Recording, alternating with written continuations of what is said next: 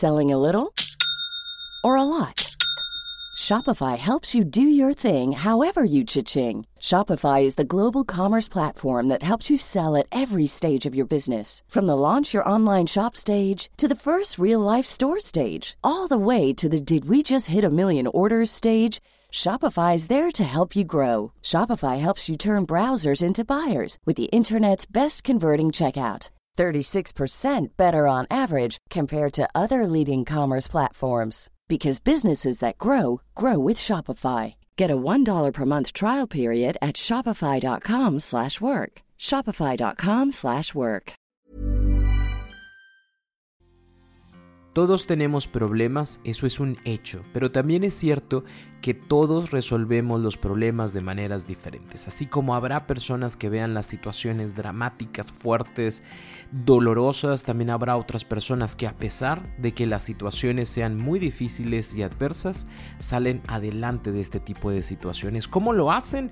Bueno, pues utilizan algo que se llama resiliencia y el día de hoy te voy a hablar de ella, así que por favor, si quieres aprender a mejorar la forma en la que pasas a través de los problemas, ponte cómodo, ponte cómoda porque ya estás en terapia. Hola, ¿qué tal? Yo soy Roberto Rocha y para mí es un gusto el poder contar contigo un lunes más eh, en, este, en este podcast en terapia. Y eh, el día de hoy vamos a hablar acerca de la resiliencia. ¿De dónde sale primeramente este nombre?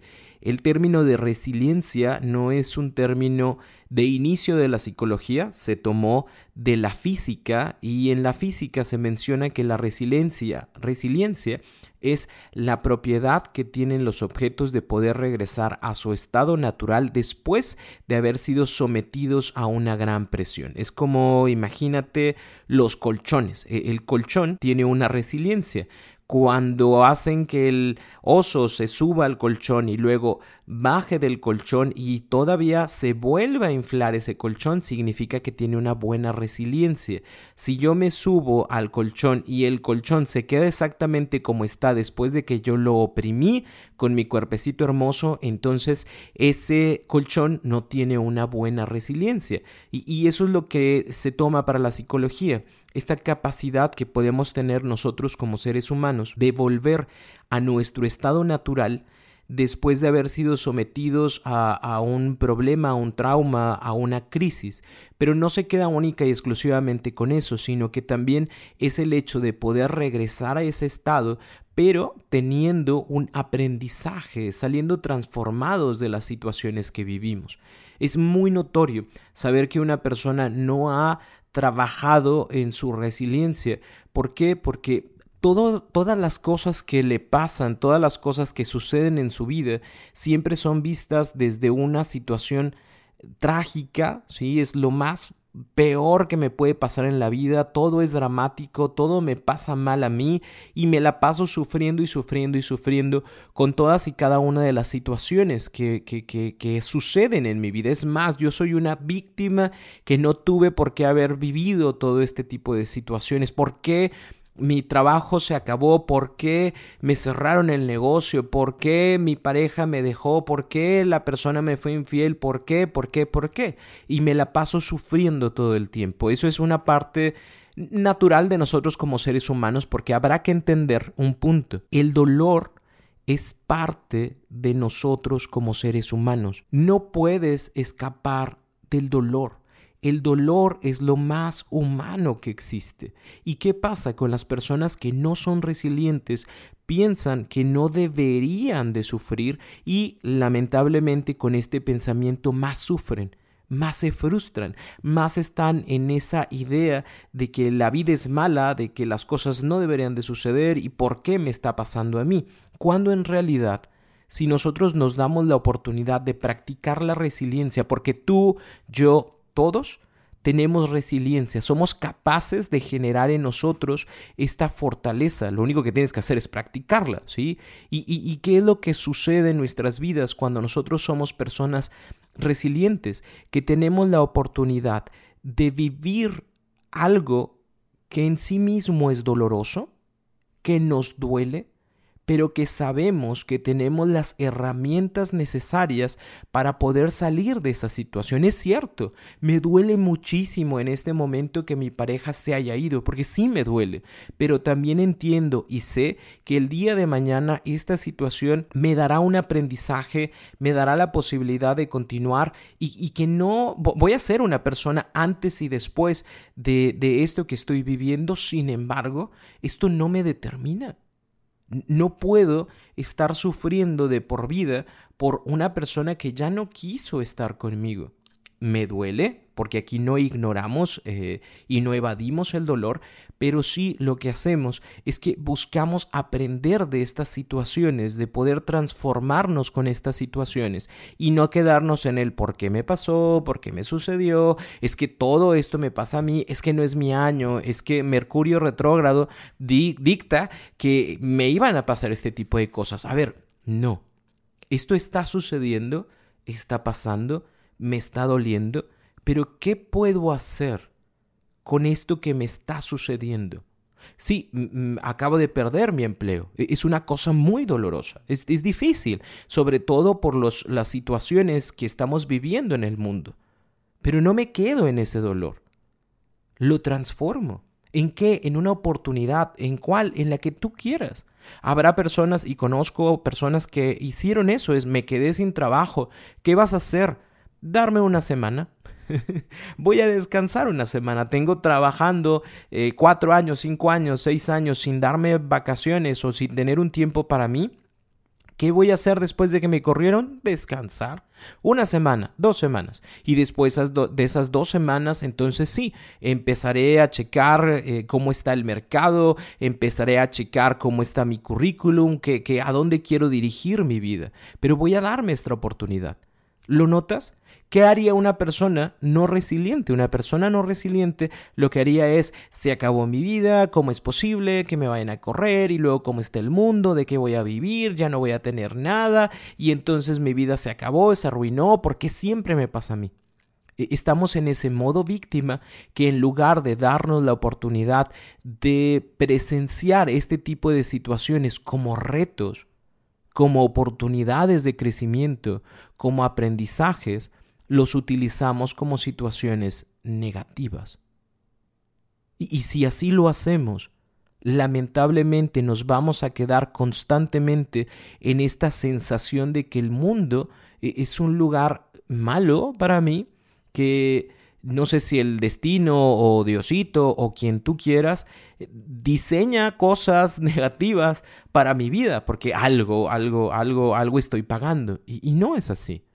E, es tu vida. E, entonces, ¿a, qué quiero invitarte yo? Quiero invitarte a que busques ser cada día una persona más resiliente, que cuando suceda una situación negativa en tu vida, porque van a pasar, así como pasan las positivas, pasan las negativas, realmente sepas que puedes contar contigo para modificar la situación, aprender de la situación y hacer cosas, cosas diferentes, ¿sí? Y, para esto te comparto tres puntos esenciales que necesitas trabajar constantemente para poder generar esta resiliencia. Número uno, piensa cuál es la historia que te cuentas. ¿E-, ¿Es tan mala como piensas? Porque a veces somos nosotros los que lamentablemente vemos una situación sumamente trágica. y, la realidad es que las cosas simple y sencillamente son.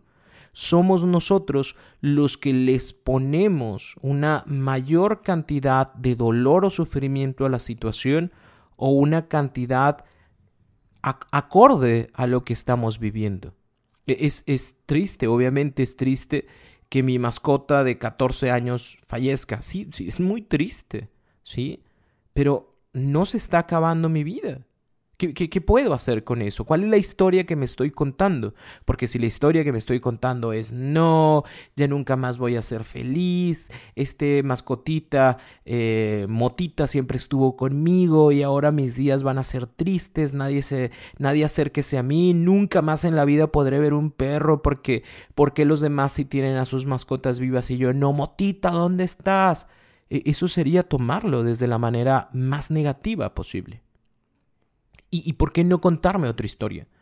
Una historia en la cual Motita tuvo su tiempo en esta vida y, que lamentablemente las mascotas no son eternas. Y, y disfrutó y corrió y jugamos y vivimos y estuvimos juntos. Y eso se agradece. Y aprendo de esto que las situaciones no son para siempre, las personas no son para siempre, las mascotas no son para siempre y Motita no iba a ser para siempre. Así que aprendo que debo disfrutar o aprendo a disfrutar de cada momento de mi vida porque entiendo que es único. E, eso es trascender el fallecimiento de Motita.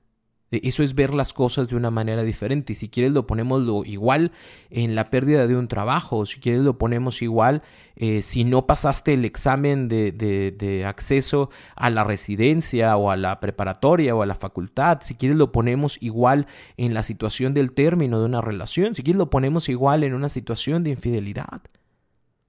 Porque esto nos puede enseñar como pareja muchas cosas. O, puede enseñarme a mí a que este tipo de situaciones acontecen, suceden, pero que tengo la capacidad de salir adelante. Por eso, como punto número uno, date cuenta de cuál es la historia que te cuentas, ¿sí? Porque esto nos va a llevar al punto número dos. Seamos narradores más compasivos, más inteligentes, más resilientes. Porque la historia es la historia. Quien le pone el sabor. Eres tú como narrador. Eres tú como narradora. Es tu historia. ¿Cómo la quieres contar? De ti queda. Entonces, si este narrador no es compasivo, no es amoroso, no es amable consigo mismo, e, entonces siempre voy a terminar como la víctima, con la persona que sufre, como la persona que todo le va mal, que, que siempre sucede y siempre me pasa. Y, entonces nos quedamos exactamente en el mismo lugar. ¿Cuál es la idea? Hacer unas narraciones que te causen eh, una posibilidad de crecer o de afrontar la situación. E, en lugar de decir, no, es que esto es bien difícil, yo nunca voy a poder hacerlo. ¿Por qué no dices, bueno, esto es nuevo para mí? Nunca lo había hecho y qué padre, porque voy a poder aprender algo nuevo. E, en lugar de decir, no, es que a mí todo me sale mal. Yo, yo, o sea, no, no, no, me sale mal, me sale mal. ¿Por qué no dices, bueno, esto todavía no lo domino, pero si le dedico tiempo, estoy seguro que lo voy a hacer. Digo, hay muchas cosas que no sabía y que ahora sé y las hago bien. ¿Sí? No, es que nadie me ama, a mí nadie me quiere, a mí, a mí, no, no, no, el amor no fue para mí. Bueno, ¿por qué no lo cambias? ¿Por qué no lo cambias aún? Bueno, creo que soy yo quien debe amarse primero, quien debe conocerse primero, quien debe trabajar en sí mismo y después veré si deseo amar y ser amado por otra persona. Porque todo depende de esa narración que tú tengas. Y si tu narración siempre es chingativa y siempre es, es que tú todo haces mal, es que tú siempre te equivocas, es que tú, este, me, me, me choca como eres, me caga como eres. Si tú tienes esa narración, adivina cómo te vas a sentir. Porque nadie más escucha tu narración. A tu mente nadie entra más que tú. Y, si ese narrador, esa narradora, es, es, es, es, trágica, es dramática, e, es criticona, criticón, pues te vas a terminar muy mal, ¿sí? Es como la queja que siempre tuvimos de es que mi papá, mi mamá nunca me dejaba hacer, es que mi jefe, mi jefa nunca nunca me permitió hacer las cosas como yo quería. Bueno, es que tú estás haciendo lo mismo contigo. Cambia la forma en la que te narras las cosas y verás cómo va cambiando también la manera en la que las percibes. Y, por último, eh, el tercer punto es darte esa oportunidad de aventarte un clavado para ver cuáles son los momentos donde hayas superado situaciones. Porque los tienes. A lo mejor no de la misma situación que se te está presentando, pero tienes algo muy bueno que en algún momento superaste, que pensaste que no ibas a hacer. Y, y, tener frescas esas memorias es sumamente importante para generar esa confianza en nosotros de que podremos hacer las cosas diferentes porque tienes la oportunidad. Y, a lo mejor si esa memoria no es tuya, es una memoria familiar, también está genial, porque eso significa que buscarás otra forma diferente de hacer las cosas gracias a lo que alguien en tu familia, en tus amigos, lo hizo diferente. E, es válido. Mis memorias o la memoria que yo tengo de lo que alguien más hizo me va a ayudar a entender que esta situación es dolorosa, no quito el dolor, no quito la parte del dolor, pero es posible de resolver. Es posible de resolver. Y, yo quiero compartirte, para cerrar este capítulo, mi, mi, mi historia de, de, hace, de hace, de, no, de este año, del año 2020. Para mí el año 2020 ha sido un año de mucho crecimiento, de mucho aprendizaje, de muchos cambios. Eh, cuando yo inicié en, en la parte terapéutica, eh, yo inicié hace cerca de ocho años y, mi meta siempre fue tener un, un espacio para, para, dar terapia y mi meta siempre fue dedicarme única y exclusivamente a dar terapia. E, eso era mi sueño, eso era lo que yo quería de mi vida. Al inicio era muy difícil lograrlo precisamente porque eh, pues no estaba, estaba a punto, no estaba por casarme, pero ya tenía una relación y ya tenía yo que sentar cabeza, ¿no? Y recuerdo que en ese tiempo yo le decía a Erika, cuando éramos novios, que era lo que quería. Y ella me decía, Roberto, está padre tu idea, yo sé que la vas a lograr, pero ahorita tienes que pensar en algo más, más, más centrado, más posible. Si ya estudiaste psicología, pues trabaja en una empresa en donde puedas ejercer tu ser psicólogo, ¿no? Y, recuerdo que haber, trabajado en tres lugares diferentes en los cuales eh, trabajaba en, el área de capacitación, en el área de recursos humanos. Recuerdo que eh, daba, daba, daba mm, capacitaciones eh, a las 3 de la mañana, a las, así de, de, la madrugada, porque era la hora en la que podían capacitarse algunas personas. Y era impresionante para mí, ¿no? Pero yo siempre decía, es que yo quiero ir, yo, yo quiero tener mi consultorio. Rentamos un consultorio porque lo rentamos. Y esa renta era única y exclusivamente de los sábados. Los sábados los tenía destinados para yo poder consultar, ¿no? Y, era genial porque, pues, pues a final de cuentas tenía mis tres, cuatro clientes, mis tres, cuatro pacientitos. Y yo era muy feliz porque pues ya tenía un consultorio al menos los sábados, ¿no? Conforme se fue abriendo la cartera y conforme gracias a Dios hubo recomendaciones positivas acerca de mi trabajo, pudimos rentar otros dos días para trabajarlos en las noches. Entonces yo trabajaba por las mañanas y las tardes en la empresa y por la noche me iba al consultorio a una o dos clientes que tenía por la noche. Llegó un momento, después de cerca de cinco años, seis años de trabajar en empresas, que vimos que teníamos la posibilidad de poder dejar eh, de trabajar en una empresa para poder trabajar única y exclusivamente el consultorio. Rentar un espacio toda la semana para poder utilizarlo en, en, en, eso, en, la consulta, ¿no? Y rentamos un espacio muy chiquito, pero muy bonito. Eh, era un... Exactamente las dimensiones no las tengo, pero yo siempre que digo que era como un cuarto como de dos por dos. Era algo muy chiquito en donde literalmente cabía la otra persona y, y cabía yo, ¿no? Que era lo importante.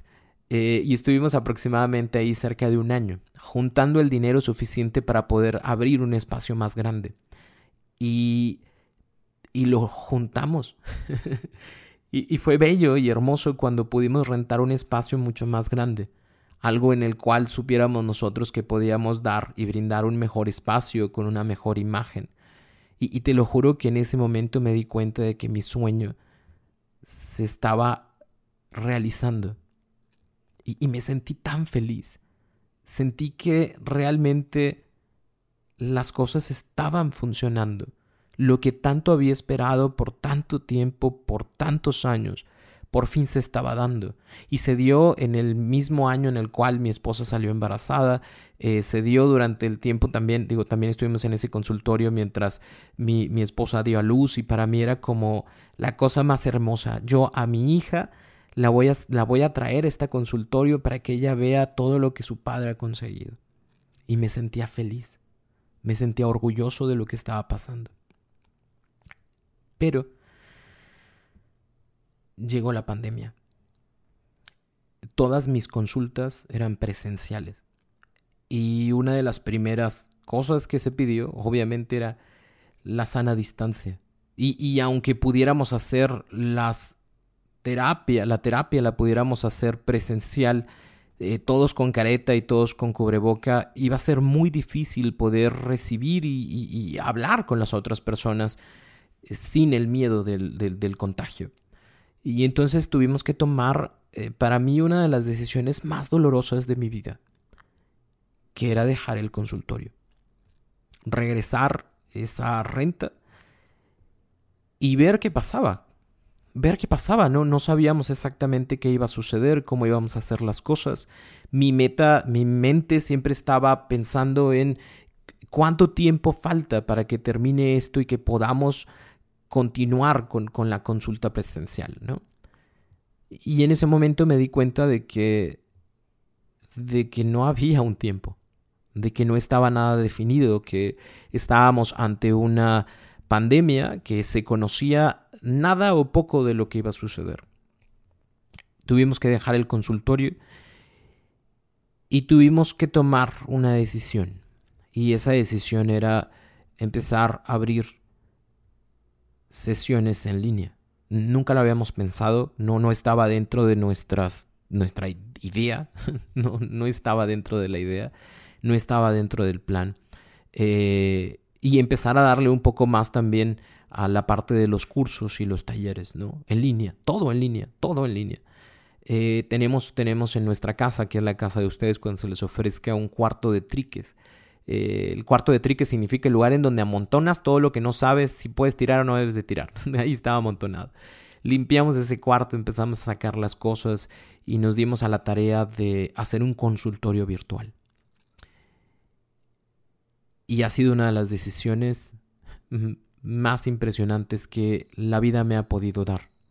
al día de hoy tengo la posibilidad y la capacidad de acompañar a personas a resolver sus problemas en, en muchas partes del mundo.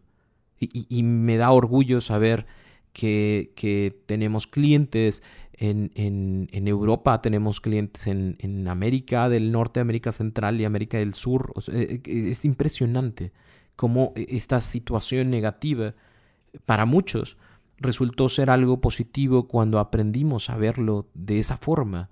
Cuando tuvimos que dejar el consultorio, lo primero que nos preguntamos es ¿y esto qué nos va a enseñar? ¿Y de esto qué podemos aprender? ¿Y de aquí qué podemos sacar? ¿Qué cosas diferentes van a suceder en nuestra vida a partir de ahora? Porque esto ya no puede, esto ya no va a pasar. No vamos a consultar en los próximos, en ese tiempo pensábamos que iban a ser tres meses, pero en los próximos tres meses no podemos consultar y, no nos vamos a morir de hambre.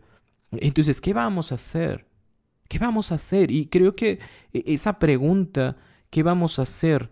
siempre estuvo determinada no al victimismo, sino al vamos a, ponernos en acción, hagamos algo que nunca hemos hecho, intentemos cosas que nunca hemos intentado y, vamos a hacerlo bien, vamos a hacerlo igual de profesional como si lo hiciéramos en una cuestión presencial.